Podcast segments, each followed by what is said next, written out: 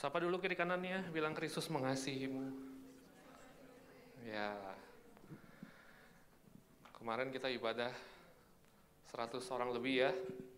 Terus hari ini tidak begitu banyak. Teman-teman kita uh, jadi semakin menyadari semua hal yang kita lakukan adalah personal dengan Tuhan. Amin. Yang membuat kita bisa beribadah kembali hari ini ya. Karena personal hubungan kita dengan Tuhan. Ya apa pun yang terjadi aku percaya suatu saat nanti ada masa-masa sukar mungkin kita nggak bisa lagi beribadah lebih dahsyat daripada omikron dan sebagainya gitu. Tapi yang mempertahankan kita ya yang akan membuat kita terus mengikut Kristus adalah kasihnya ya secara pribadi dalam hidup kita. Ya teman-teman apa pun keadaanmu hari ini kau yang mungkin lagi terpapar sudah kita semakin dengar banyak ya teman-teman kita kayak uh, semakin dekat lagi gitu yang sudah mulai kena COVID. Ya teman-teman apa pun keadaanmu, ya berdoalah supaya Kristus membukakan matamu untuk engkau dapat melihat Dia dalam keadaan apa pun. Amin. Ya boleh berdoa untuk sembuh, ya Kristus akan menjamahmu. Tapi lebih daripada itu izinkan dalam masa-masa yang tidak mudah, masa-masa yang sukar sekalipun, engkau melihat Kristus ada di sana. Itu yang paling penting. Amin. Nah, kita akan lanjutkan teman-teman ya apa yang kita sudah bahas beberapa minggu terakhir. Hari ini kita bahas juga lagi tentang Christ our life ya. Bagaimana kita belajar menjadikan Kristus hidup kita. Di minggu lalu Kak David bagus ya, teman-teman. Nggak terasa ya sharingnya satu jam lebih itu. Dia bahas, dia bawa kita belajar tentang ibadah yang sejati. Ya, kenapa kita bisa punya ibadah yang sejati? Karena Kristus. Ya, kita nggak mungkin bisa punya ibadah yang benar. Kita nggak mungkin bisa mempersembahkan hidup kita benar tanpa Kristus. Dan itu yang lagi kita bahas di minggu-minggu yang terakhir kita belajar tentang mencari perkara yang di atas. Masih ingat ayatnya mari kita baca bersama-sama di Kolose 3. Kolose 3 ayat 1 sampai 5. Sudah ketemu? Kalau udah ketemu katakan cihuy. Hmm, berapa ya? Kolose 3 ayat 1 sampai 5. Sampai 4 aja deh, ya. Mari kita baca bersama-sama 1 2 3 karena itu kalau kamu dibangkitkan bersama dengan Kristus apa? Carilah perkara yang di atas di mana Kristus ada, duduk di sebelah kanan Allah. Pikirkanlah perkara yang di atas, bukan yang di bumi sebab kamu telah mati dan hidupmu tersembunyi bersama dengan Kristus di dalam Allah. Apabila Kristus apa? Yang adalah hidup kita menyatakan diri kelak, kamu pun akan menyatakan diri bersama dengan Dia dalam kemuliaan. Bapak di surga kami berdoa supaya Engkau membukakan mata hati kami, karena tanpa roh kudus kami nggak bisa mengerti kebenaran firman-Mu. Tuhan, biar di waktu yang sebentar kami belajar melihat perkara yang di atas, bukan tentang apa, tapi tentang siapa yaitu engkau sendiri. Tuhan semua tentang engkau, semua daripadamu dan semua untuk engkau. Dan ketika kami melihat hanya kepadamu, kau akan membawa kami kepada kemuliaan yang lebih besar. Terima kasih Tuhan dalam nama Yesus. Amin. Ya teman-teman kita belajar tentang mencari perkara yang di atas. Nah perkara yang di atas ya bukan tentang apa ya, bukan tentang apa. Jadi kalau kita misalnya lagi dalam masa penantian misalnya, apa pun itulah doa yang belum dijawab. Nah perkara yang di atas itu bukan bicara tentang sesuatu ya, bukan. Engkau yang lagi nggak punya uang, disuruh pikirin perkara yang di atas, bukan lagi disuruh pikirin nanti suatu saat kau dapat uang, bukan begitu. Waktu engkau lagi doakan kuliah misalnya university, tahun ini kau akan masuk ke universitas, ya, wah kau baca ini dan Tuhan firman ini ngomong, pikirkan perkara yang di atas, lalu kau mikir gini, waduh Tuhan amin banget nanti, Tuhan janji nih, aku pasti dapat kuliah seperti yang aku mau. Enggak seperti itu. Ya, perkara yang di atas bukan tentang apa, bukan tentang uang, bukan tentang ambisimu, bukan tentang cita-citamu, bahkan bukan hal-hal yang terlihat rohani, namun kau inginkan bukan. Ya, kadang kita juga punya ambisi yang terlihat rohani. Ya, gua doa nih anak binaan gua nih ya, komsel gue nih pasti berubah ya. Ya nggak tentu ya, bukan doa begitu salah ya. Tapi nggak tentu, bukan itu perkara yang di atas. Tapi perkara yang di atas adalah tentang Kristus. Apakah kita mampu melihat dalam berbagai kehidupan kita, semua di sana ada Kristus. Amin. Apakah engkau dapat melihat Kristus dalam setiap detail kehidupanmu, meskipun tidak seperti yang kau harapkan kehidupanmu. Nah itulah yang dimaksud kita melihat perkara yang di atas dan itu akan kita pelajari lebih dalam lagi hari ini. Ya, teman-teman, Tuhan mau kita melihat perkara yang di atas, perkara yang di atas ya. Tapi sering kali kita tidak menemukannya, benar ya? Seringkali kita seperti buta secara rohani sehingga kita nggak bisa melihat perkara yang di atas. Ada ada banyak mungkin kita sudah ikut Tuhan lama, ya. Aku melayani Tuhan ini tahun yang ke-15 di Abalov, tahun yang ke-15. Tapi aku pun sering gagal melihat perkara yang di atas. Ya. Seberapa lama kita mengikut Tuhan tidak menentukan apa kita dapat selalu melihat perkara yang di atas. Ya, kita mungkin udah lama jadi orang Kristen gitu ya, tapi belum tentu kita semakin terbiasa menemukan Kristus dalam setiap detail-detail kehidupan kita. Aku pun belajar, ya, ikut Tuhan lama, tapi sering kali gue juga gagal melihat perkara yang di atas. Seberapa banyak kita, waktu misalnya kita konflik dengan orang lain, ini paling sering sering terjadi. Waktu kita konflik dengan orang, kita beda pendapat, waktu kita melihat perbedaan misalnya, ya, pertama kali kita harus lihat, wah nggak benar nih orang. Seringkali kita gitu ya. Gue juga tendensinya gitu. Kita semua tendensinya gitu. Keberdosaan kita membuat kita seperti itu. Seringkali waktu kita konflik terjadi, yang pertama kali kita lihat bukan Kristus ada di sana.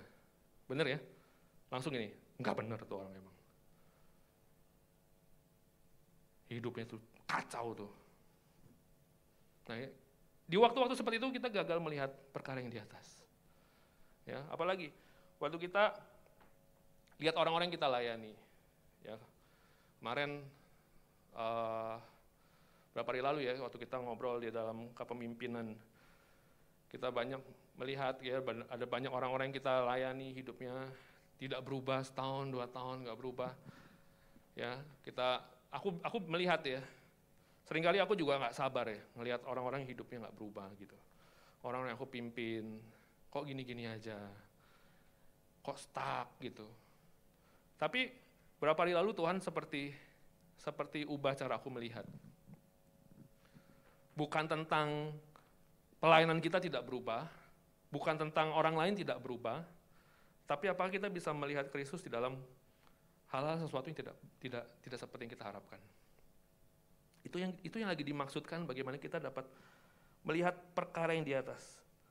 Ya, udah bisa mulai relate? Waktu kau melihat masa depanmu, Ya sering kali kita melihat masa depan kita ya. Waktu engkau nggak, waktu engkau merasa sepertinya akan zong di hari besok, tidak seperti yang kau harapkan. Waktu engkau khawatir dengan kuliahmu nanti seperti apa, waktu engkau takut nanti pekerjaan yang kau inginkan dapat atau enggak. Dapatkah engkau melihat ada Kristus di sana yang memegang masa depanmu. Nah itu kita belajar melihat perkara yang di atas. Nah, mari teman-teman di waktu yang sebentar, sebelum kita belajar dari sebuah kisah, kita coba cek ya, seberapa sering kita mampu menemukan Kristus dalam hari-hari dan setiap kejadian yang ada dalam hidup kita.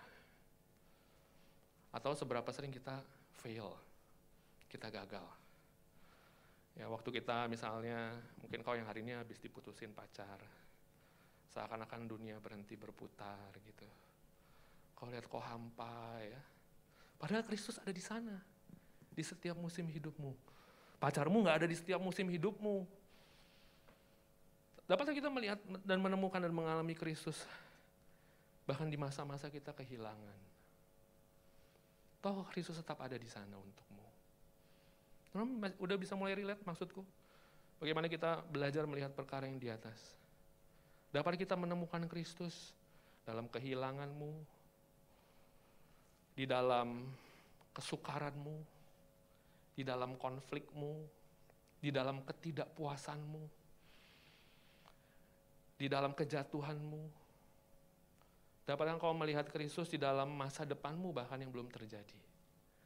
Nah ini kita harus terus menerus melatih pikiran kita ke sana. Teman-teman jangan melatih pikiranmu untuk mendapatkan apa. Latih pikiranmu bahwa engkau telah memiliki Kristus dan itu lebih daripada cukup. Amin.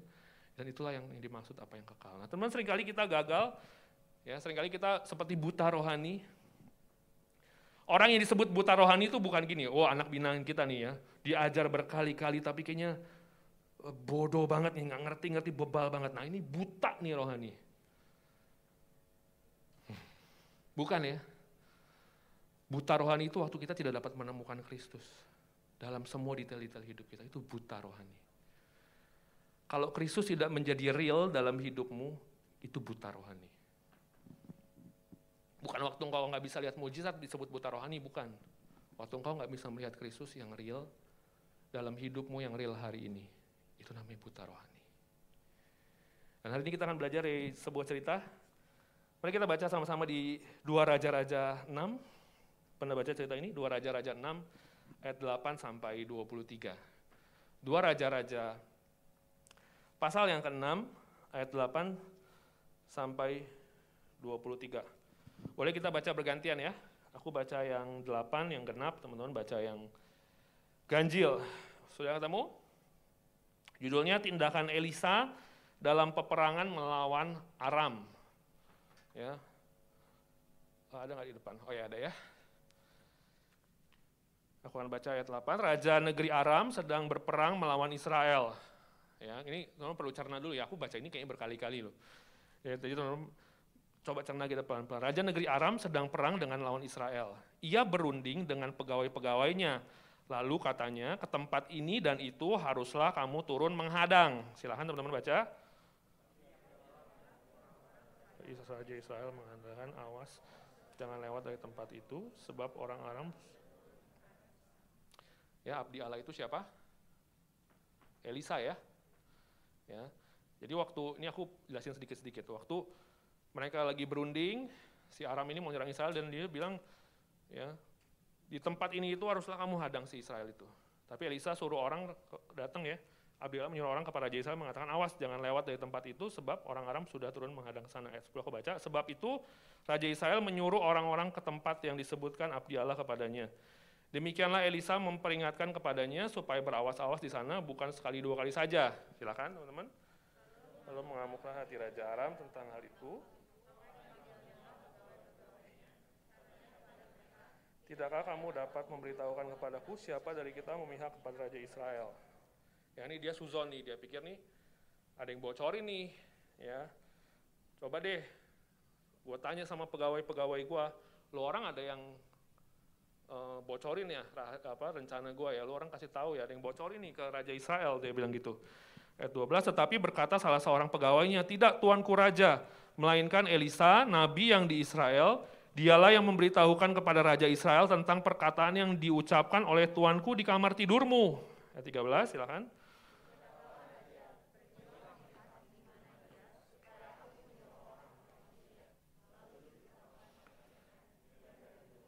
Ayat 14, maka dia kirimkannya ke sana apa? Kuda serta kereta dan tentara yang besar. Sampailah mereka pada pada waktu malam lalu mengepung kota itu. Ayat 15.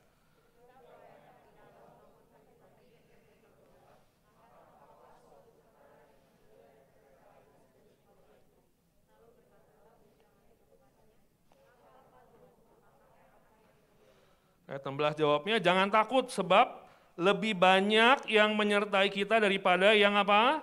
Menyertai mereka. Ayat 17 silakan.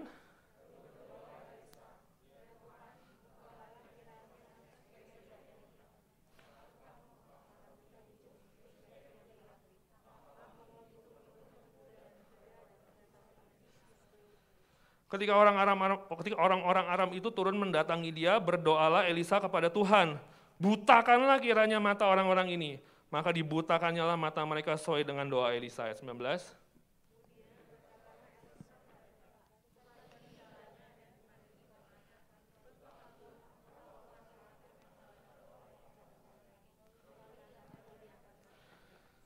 Ayat 20, segera sesudah mereka sampai ke Samaria berkatalah Elisa, ya Tuhan bukalah mata orang-orang ini supaya mereka melihat. Lalu Tuhan membuka mata mereka, sehingga mereka melihat dan heran mereka ada di tengah-tengah Samaria.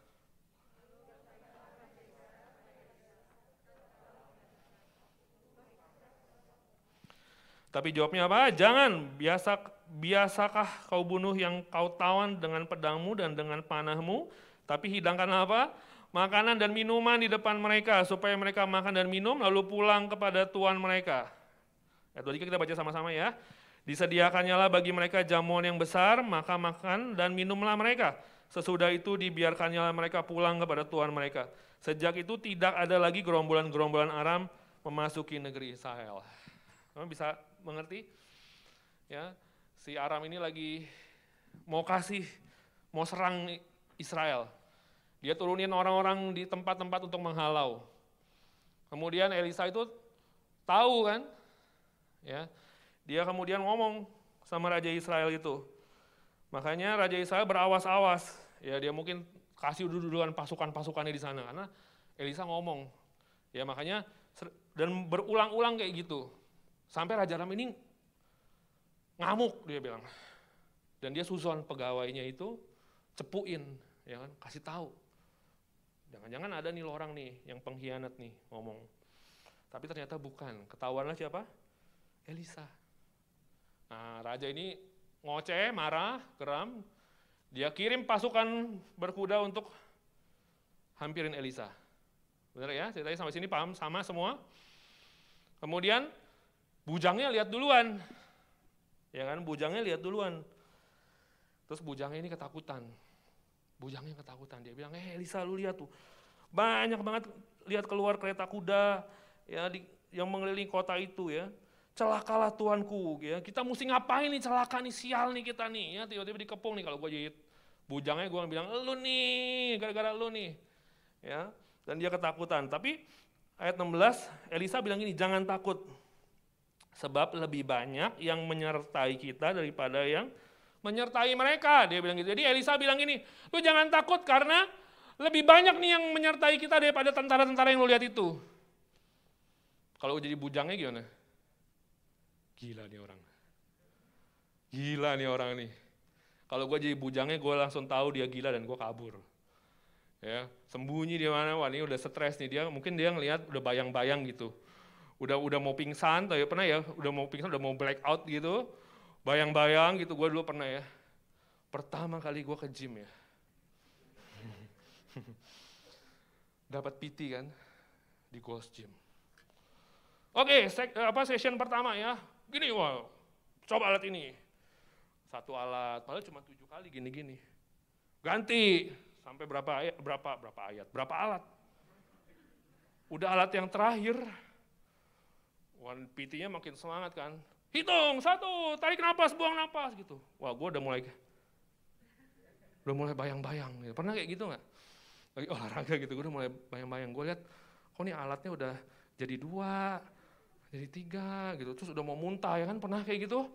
Wah kayak udah muter gitu kepalanya. Nah mungkin si orang, si bujang ini ngeliat Elisa nih, gila apa nih, mungkin dia karena udah takut mau black out, mau pingsan, dia pikir banyak itu yang menyertai dia. Nah tetapi ternyata nggak begitu. Elisa berdoa. Ayat 17, ya Tuhan, bukalah kiranya matanya supaya ia melihat. Maka Tuhan membuka mata bujang itu, sehingga ia melihat tampaklah gunung itu penuh dengan kuda dan kereta berapi sekeliling Elisa. Teman-teman dalam persoalan hidupmu,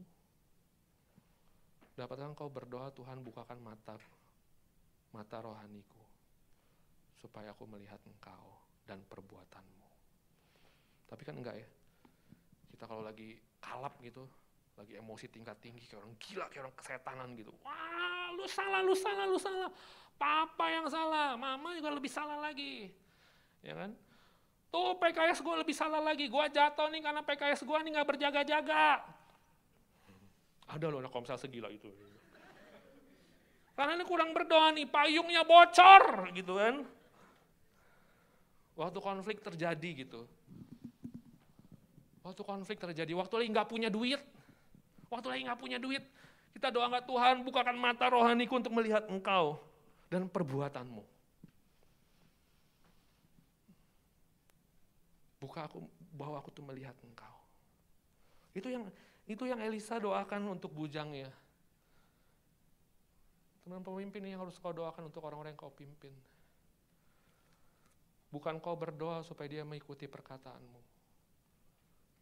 Engkau berdoa buat orang-orang yang kau pimpin supaya mereka melihat Kristus dalam setiap bagian hidup mereka. Dan berdoalah setiap hari Tuhan, bukakan mataku untuk aku melihat engkau. Dan itulah yang Elisa lakukan kepada bujangnya dan akhirnya bujangnya ya kan kebuka matanya. Dan ketika orang-orang orang-orang Aram itu turun mendatangi dia, berdoalah Elisa kepada Tuhan. Butakanlah kiranya mata orang-orang ini. Jadi peperangannya peperangannya orang Aram dan orang Israel ini itu supranatural. Amin. Dia nggak dia nggak siapin dia tuh nggak siapin uh, tombak, nggak siapin apa kayak segala macam untuk ngebunuh ya. Secara fisik enggak loh. Tapi dia berdoa, butakan orang-orang ini mata rohaninya. Supaya mereka nggak bisa lihat apa pun. Tetapi terkadang kita sebagai anak-anak Tuhan, di dalam kita menjalani kehidupan kita, peperangan kita. Kita pakai strategi kita, eh gue kan pinter, bisa lah gitu kan. Eh gue punya backingan banyak, eh gue punya cara banyak. Tapi kita nggak pernah gini, Tuhan, biar di dalam roh engkau yang mengerjakan sesuatu di sana. Sesuatu yang terjadi dalam alam yang kelihatan ini adalah hasil daripada apa yang terjadi alam yang tidak terlihat. Itu yang kita bilang kan. Makanya kemenangan utama kita dalam hidup ini akan dimulai dari kemenangan kita di alam roh. Yaitu di hatimu. Karena medan peperanganmu bukanlah apa yang kelihatan. Medan peperanganmu ada dalam hatimu. Itu yang itu yang Elisa lakukan. Kalau gue jadi Elisa, gue akan kabur gitu ya. Dia enggak, dia sempat doa lu, Tuhan, butakan orang-orang ini. Biar dia nggak bisa lihat apa pun yang di dalam roh. Makanya teman-teman, kalau kita buta secara rohani, sebetulnya kita buta secara jasmani. Kalau kita nggak bisa melihat Kristus dan pekerjaannya, kita pasti gagal jalani hidup ini. Kemudian berkatalah Elisa kepada mereka, bukan ini jalannya dan bukan ini kotanya. Ikutlah aku, maka aku akan menghantarkan kamu kepada orang-orang yang kamu cari. Lalu diantarkannya mereka ke Samaria. Makanya orang-orang yang buta secara rohani, di ngomongin apa, ngikut. Temennya ngomong apa, ngikut. Ya, ayo, ya, ngapain sungguh-sungguh ikut? Ikut. Bahkan kadang kalau kadang pemimpinnya ngomong sesuatu gitu ya, ngikut. Aku nggak bilang harus lawan pemimpin, bukan itu, bukan. Kita harus mengikut Kristus ya. Kadang pemimpin kita bisa salah. Ada banyak orang ikut pemimpinnya. Pas terjadi sesuatu dia salahin siapa? Pemimpinnya. Kenapa? Karena dia nggak bisa melihat Kristus. Sebetulnya mata rohani mereka buta. Mata rohani ya buta. Ya, ayat 20, segera sesudah mereka sampai ke Samaria berkatalah Elisa, ya Tuhan, bukalah mata orang-orang ini supaya mereka melihat. Jadi enak ya peperangan ini ya. Hah? Sama sekali nggak pakai otot loh. Cuma doa tutup, buka, tutup, buka, tutup, buka gitu. Makanya kan ada lagunya kan. Siap gue nyanyiin nggak? Bukalah mata hatiku, itu bahasa Indonesia-nya kan? Bahasa Inggrisnya ada kan? Open the eyes of my heart, Lord. Ya gitu ya, Yos. Open the eyes of my heart. I want to see you. Ya kan? Doa nggak kita? Tuhan bukaan mata hatiku untuk aku melihat engkau. Itu kerjaan Elisa, buset enak banget. Mimpin perang, cuman buka tutup, buka tutup gitu. Kalau tutup ditipu, kalau buka dikasih makan. Ya ini kan gitu. Ya Tuhan bukalah mata orang-orang ini supaya mereka melihat. Lalu Tuhan membuka mata mereka sehingga mereka melihat dan heran mereka ada di tengah-tengah Samaria. Wuh, kok gue tiba-tiba di Samaria ya? Makanya kadang kita kalau lagi buta rohani ya, tiba-tiba sadar kita bilang gini, Wah, kok keadaan gue kayak gini ya? Kok, kok, kok, kok keadaannya kayak gini? Kok nggak enak ya keadaannya? Ya kita buta rohani, kita nggak ikut, kita nggak ikut tuntunan Tuhan, kita nggak bisa lihat Kristus. Ayat 21, lalu bertanya Raja Israel kepada Elisa, tatkala mereka tatkala melihat mereka. Kubunuhkah mereka Bapak? Hmm, Bapak ya ngomongnya. Ayat 22, tapi jawabnya, jangan. Biasakah kau bunuh yang kau tawan dengan pedangmu dan dengan panahmu? Wah ini, Elisa bilang jangan dibunuh, lu kebiasaan lu ya, keblek lu, apa-apa bunuh, apa-apa bunuh. Ya kan, mungkin kayak ngomong kayak kita kan. Tuhan, aku balas kah temanku nih yang mulutnya congornya kayak gini? Terus malaikat Tuhan bilang gini, kebiasaan ya mulut lu tampar nih. Ya, ada stiker itu saya suka pakai itu. ya, yang ya, ya itu yang saya sebut. kan ada ya stiker gitu ya. Uh, mau ditampar gitu. Kebiasaan tulisnya gitu. Ya sama ini. Dia bilang kebiasaan lu ngebunuh apa yang lu tawan tapi jangan kayak gitu dia bilang. Hidangkanlah makanan dan minuman di depan mereka. Waduh. Ya. Supaya mereka makan dan minum lalu pulang kepada Tuhan mereka. Ini perang apaan? Datang dikasih makan. Tapi itulah sungguh orang-orang yang tidak buta secara rohani. Mereka melakukan apa yang tidak sama dengan apa yang dunia ini lakukan. Ayat ke-23 disediakannya bagi mereka jamuan yang besar. Waduh enak benar nih. Maka makan dan minumlah mereka. Sesudah itu dibiarkannya mereka pulang kepada tuan mereka. Gak dibunuh. Kasih pulang. Sejak itu tidak ada lagi gerombolan-gerombolan Aram memasuki negeri Israel. Teman-teman kisah ini membuat kita melihat apa yang terjadi di alam rohani itu jauh lebih penting daripada apa yang terjadi di alam yang nyata. Dan semua tindakan kita yang di alam yang nyata ini adalah buah daripada apa yang kita lakukan di alam roh. Aku nggak lagi mau khotbah tentang ini ya, kuasa gelap dan itu, bukan ya. Aku bilang yang rohani. Aku nggak lagi bilang kuasa gaib ya. Sana yang ngomongnya, tadi khotbahnya tuh. Alam-alam roh gitu. Bukan. Melihat yang rohani itu melihat Kristus. Kristusmu itu rohani. Dia tuh pribadi yang di dalam roh Itulah perkara yang di atas. Ya, kalau kita gagal melihat Kristus dan per, perbuatannya dalam hidup kita, gagallah seluruh hidup kita. Tetapi melihat Kristus dan apa yang jadi perbuatannya dalam hidup kita, itu terjadi di alam yang tidak kelihatan, di dalam hati kita. Karena di dalam hatimu adalah medan pertempuranmu secara rohani. Gagal bertempur secara rohani di hatimu, gagal juga seluruh kehidupanmu. Dan itulah yang menjadi kekuatan kita. Nah teman-teman, narasi yang kita baca ini, ya sebetulnya lagi menceritakan tentang Kristus. Perjanjian lama adalah bayang-bayang tentang Kristus. Perjanjian baru adalah penggenapan daripada Kristus. Aku nggak lagi ajar kita, ya. cerita ini bukan lagi ngomongin tentang gini, kamu harus jadi seperti Elisa. Bukan. Teman-teman, semua tokoh-tokoh yang di dalam perjanjian lama sebetulnya sedang menjadi bayangan tentang Kristus. Sebetulnya kisah yang kita baca tadi itu menggambarkan tentang kisah Kristus. Teman-teman, Alkitab ini mengajarkan bahwa kita adalah orang berdosa yang memerlukan Kristus. Yang akan memampukan kita untuk menjadi orang yang berani, tetapi berserah kepada Kristus. Aku ulangi ya. Alkitab ini bukan lagi ngajarin gini, jadilah seperti Elisa. Jadilah seperti Daud, badannya kecil, tapi dia bisa lawan gue lihat. Sampai kapan pun kita nggak akan pernah bisa kayak kita. Apalagi kita kalau suka dengar khotbah tentang Yusuf. Pokoknya kalau kita lagi merana ya, Yusuf deh, tokohnya paling utama. Semua mereka-mereka yang jahat, tapi Tuhan merekan kebaikan untukku. Padahal Yusuf itu bukan tentang kamu. Dan kamu tidak perlu jadi seperti Yusuf. Yusuf itu adalah gambaran tentang Kristus yang akan datang. Dan sama seperti Daud, bukan kau bilang gini, walaupun badanmu kecil waktu kau masih SMP seperti Henry gitu ya. Tapi kau akan mampu melawan Goliat seperti Kadion yang besar. Bukan begitu, Daud itu menceritakan sebetulnya tentang bayang-bayang Kristus yang akan datang. Daud itu menggambarkan menggambarkan Kristus yang mewakili bangsa Israel memenangkan pertempuran maut bagi kita. Sama seperti kisahnya Elisa hari ini.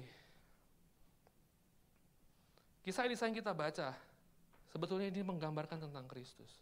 Boleh ditampilin slide-nya? Ada beberapa ada beberapa poin yang kita yang kita bisa belajar dari sini. Ya.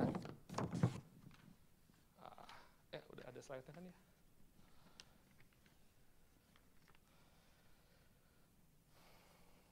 Kita dapat melihat Elisa. Udah ada belum? Udah muncul belum? Udah ya? Elisa dia dikepung oleh tentara Aram. Tadi poinnya, benar ya? Apa lagi? Bujangnya yang ketakutan. Apa lagi? Ada banyak kereta kuda berapi mengelilingi mereka. Tapi tahu nggak teman-teman bahwa ini semua menceritakan tentang Kristus? Sama seperti apa? Boleh diklik lagi? Sama seperti Kristus itu dikepung oleh pengikut imam besar dan tua-tua Yahudi. Ini lagi menceritakan tentang Kristus. Sama seperti apa? Muridnya, bujangnya, si Petrus itu yang meng, yang ketakutan. Kisah Elisa ini lagi ceritain tentang Kristus loh sebetulnya. Bujangnya tadi itu kayak Petrus tuh yang ketakutan. Yang terakhir apa? Teman tahu? Elisa itu dikasih tentara-tentara yang banyak sekali. Tapi tahukah kita bahwa Kristus juga ada 12 pasukan malaikat yang siap menolong Kristus? Sewaktu Kristus harus mati di atas kayu salib. Ada banyak kesamaan ya. Ini aku lagi lagi berkhotbah tipologi Tipologi itu seperti bayangan, kau melihat perjanjian lama tapi kau melihat Kristus. Itulah khotbah yang benar sebenarnya. Ada banyak persamaan yang terjadi. Waktu tentara Aram mengepung Elisa, demikiannya Kristus dikepung oleh pengikut imam besar dan tua-tua Yahudi. Waktu bujangnya Elisa ketakutan, demikian juga Petrus ketakutan. Waktu sejumlah besar pasukan kereta kuda berapi itu mengelilingi Elisa, di waktu yang sama juga ada 12 pasukan malaikat siap menolong Tuhan Yesus pada saat itu. Tetapi ada satu yang berbeda. Apa yang berbeda? Yang berbeda ini, pasukan kereta kuda berapi menolong Elisa. Tapi 12 pasukan malaikat tidak menolong Yesus. Supaya engkau yang percaya kepada Kristus di dalam keberdosaanmu. Waktu engkau percaya kepada Kristus, engkau tidak mungkin tidak ditolong oleh Allah. Kristus tidak ditolong di dalam penyalipannya, supaya engkau yang berdosa, yang seharusnya engkau patut untuk tidak ditolong dalam berbagai keadaan hidupmu. Engkau akan mengalami di sana ada pertolongan oleh Kristus. Kamu bisa melihat di sana ada Kristus. Kisah Elisa ini menggambarkan Kristus. Perbedaannya cuma satu. Kristus menanggung apa yang seharusnya tidak ia tanggung. Karena dosa-dosa kita, karena kita suka mengeluh.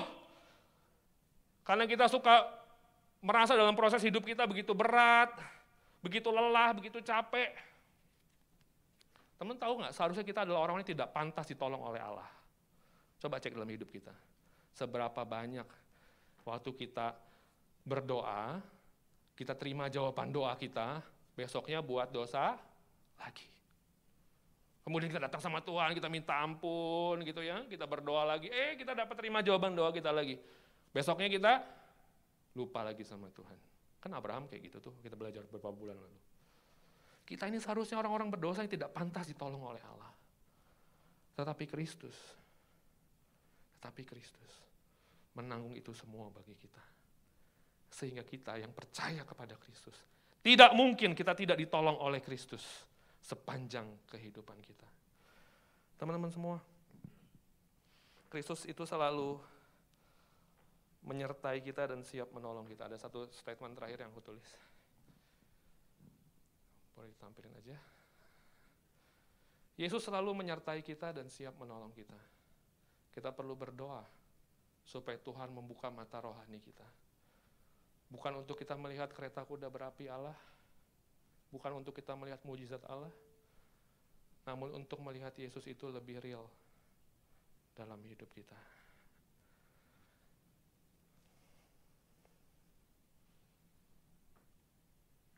Apakah setiap dalam tantangan hidupmu engkau berdoa Tuhan, aku mau lihat Kristus lebih real bahkan daripada mujizat sekalipun.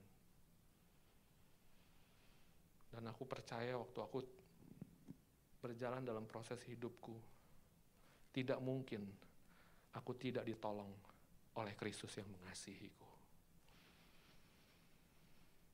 Mungkin Kristus tidak menolongmu dengan memberikan jawaban doa. Mungkin Kristus tidak menolongmu dengan memberikan mujizat yang kau mau. Mungkin Kristus tidak menolongmu dengan memberikan kepada kamu pejamkan mata, satu, dua, tiga, buka, wah sweet banget ending cerita hidupnya. Waktu engkau doa untuk pasangan hidup yang ini bertahun-tahun, lalu engkau berpikir, wah suatu ketika nanti Kristus akan close your eyes gitu kan, kau pas buka mata, wah dia orang yang udah bertahun-tahun aku doakan.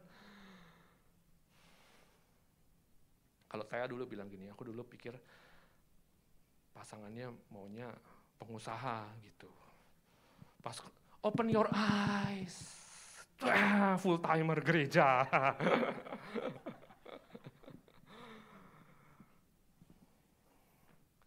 Ternyata bukan jawaban doa yang Tuhan berikan untukmu sebagai pertolongan. Tetapi apa? Dirinya sendiri. Untuk menyertai engkau melewati setiap tantangan hidupmu. Dia ada di sana dan tidak pernah meninggalkan. Teman-teman, jawaban hidup kita bukanlah kepada apa, tapi kepada seorang pribadi. Dapat engkau berkata Kristus lebih daripada cukup. Ada waktu-waktu di mana di dalam kepemimpinan, di dalam pelayanan aku seorang diri. Aku ingat uh, champion gathering dua tahun yang lalu, sebelum pandemi terjadi. Gaya mangkut-mangkut ingat ya Gaya. Aku ingat itu pertama kali aku berangkat champion gathering itu cuman berdua sama Ko JP lagi tuh. Ongki nggak ada, David nggak ada, semua pemimpin nggak ada. Aku ingat di waktu itu sesi pertama khotbah, aku harus khotbah tuh empat sesi lagi itu. Cuman ada satu sesi yang ditolong sama Kak Tanlina. Dan lagi itu katanya gue telat. Makanya pertama kali champion gathering lagi itu ada tidur siang selama tiga jam. Hmm. Kita bilang sama peserta, teman-teman habis sesi hati Bapak, ada kabar baik. Kita ada waktu break, tidur siang. Dalam hati gua, oh terus jem, apa, jemaat kan pada, wah tidur siang enak banget nih champion gathering. Dalam hati gua, bicaranya belum datang tahu. Telat dua jam. Di waktu itu gua balik ke kamar, gua tiduran gitu. Gua udah mulai mikir, gini ya pelayanannya. Sendirian, Ya ginilah Tuhan. Terus semua peserta pada tidur nyenyak banget. Pembina SPK apalagi. Mereka bilang ini, this is the best CG ever. Kita biasanya doa, sesi doa, sesi doa. Ini kita ada tidur siang. Dalam hati gue, lu gak tahu lu akan tidur jam 12 malam, malam ini. Karena sesinya mundur. Waktu aku tidur, lu gak bisa tidur tuh yang nggak bisa tidur aku, ketua SPK, ketua CG bisa tidur lagi. Bisa tidur. Takut merem ya. Tuhan ngomong sama aku begini. Kamu lebih menantikan penyertaan manusia dibanding penyertaanku. Makanya kamu uring-uringan, gak bisa tidur. Wah, aku bangun tuh. Oh sebelumnya teleponan sama Tea. Hmm. Aku kebangun gitu, Tuhan ngomong di hati. Ternyata kamu lebih menanti-nantikan penyertaan manusia.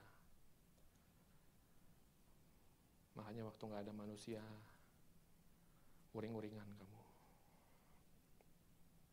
Ya, aku pikir dalam hidupku, ya, ya, Seringkali kita uring-uringan waktu kita tahu nggak ada manusia.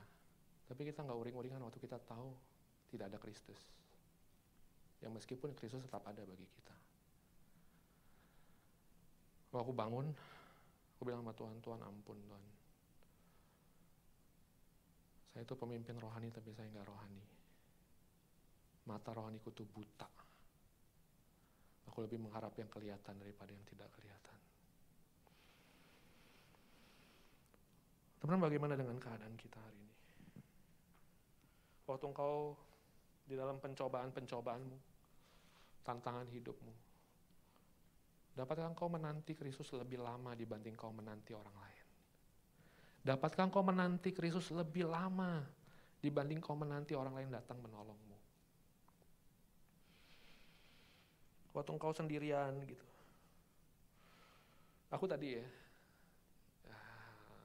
Tadi pagi aku lagi doa sama Tuhan waktu saat teduh. Aku tuh minta jawaban dari Tuhan. Aku bilang sama Tuhan, Tuhan, saya melangkah mengambil ini atau tidak.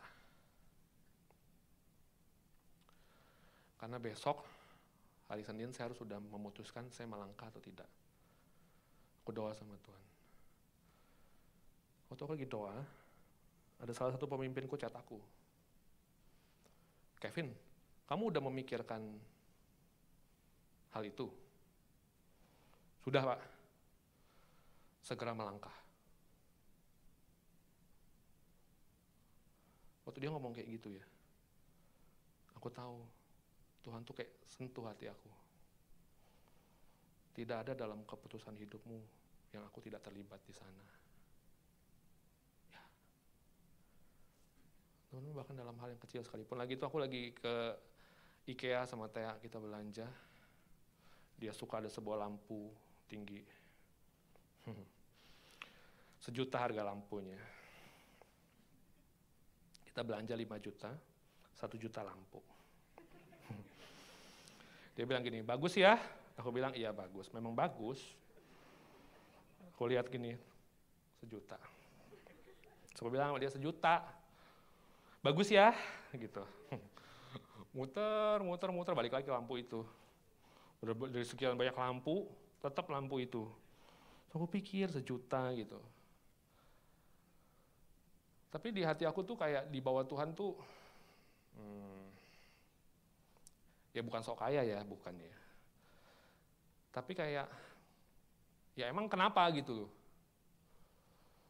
Akhirnya beli sejuta lampu.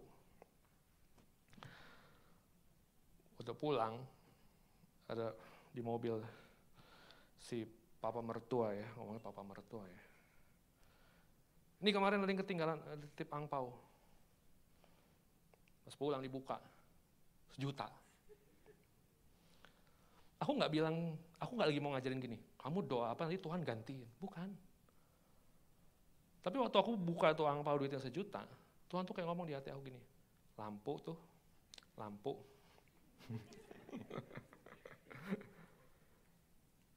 tapi yang aku tahu satu hal gini, Tuhan bukan lagi ngomong gini. Tuh gue bayarin tuh lampu susah amat lu. Enggak, Tuhan bukan lagi ngomong kayak gitu. Tuhan lagi mau ngomong gini, aku tuh denger. Aku tuh tahu isi hatimu. Dan waktu engkau melihat kepada aku, hal itu gak jadi masalah lagi untukmu. Teman-teman, tadi pagi gue mengalami hal seperti itu. Waktu gue saat itu ya. Gue bilang, Tuhan, gue mau ambil keputusan. Terus pemimpinku penatua, salah satu penatua, chat gitu. Ini lucu banget ya tiba-tiba chat kayak gitu. Udah pikir Vin, gue, gue lagi mikir sekarang, lagi doa. Sudah pak, sudah segera ambil keputusan. Saya support. Oke, aku tahu. Tahukah teman-teman bahwa Tuhan lebih care kepada hidupmu lebih daripada dirimu sendiri care sama hidupmu? Tahukah bahkan di saat engkau membutuhkan pertolongan, dia mendengar dan dia tahu dan dia siap menolongmu. Mungkin caranya nggak seperti yang kau harapkan. Mungkin caranya tidak seperti yang kau pelajari daripada sistem dunia ini. Tapi dia tetap bekerja dan dia tidak pernah melepaskan tangannya atasmu. Mari kita berdoa.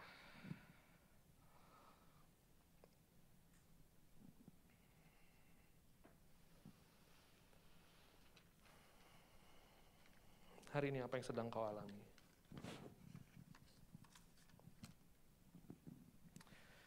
Mungkin kau ada di persimpangan jalan, mungkin kau ada dalam pergumulan, mungkin kau ada dalam ketakutan.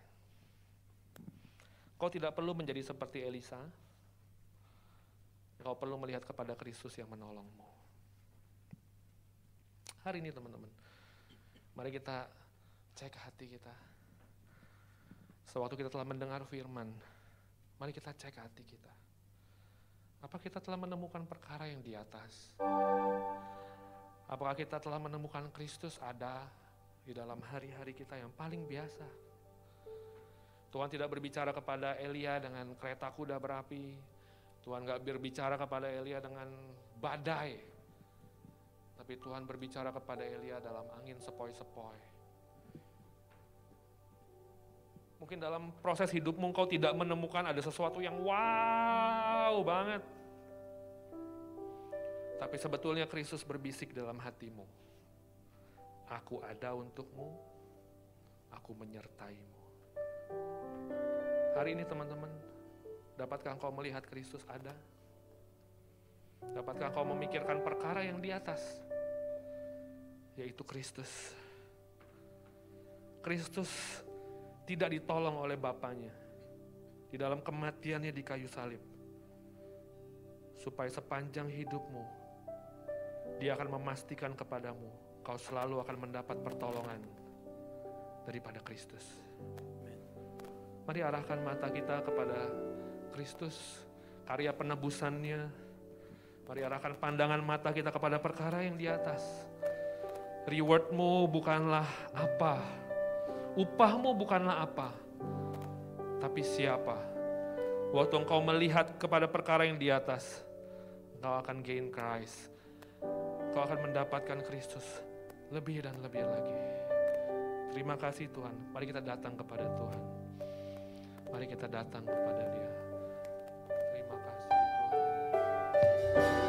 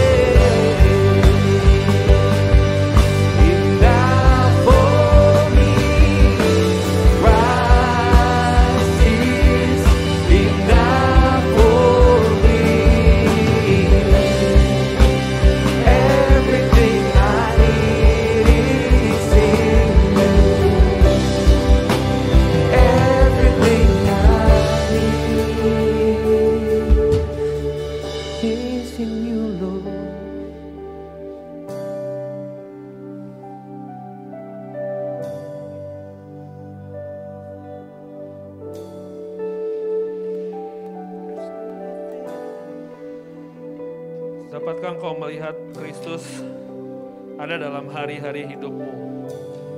Dapatkah engkau memikirkan dia di atas segala sesuatu? Dapatkah engkau menemukan dia lebih daripada apa pun yang mampu engkau lihat? Dapatkah engkau berkata, Kristus engkau lebih daripada cukup? Memiliki engkau adalah memiliki segalanya dalam hidup ini. Bapa di surga ampuni dosa pelanggaran kami. Kalau kami masih melihat perkara yang di bumi ini Tuhan. Tapi hari ini engkau membukakan mata rohani kami untuk melihat engkau.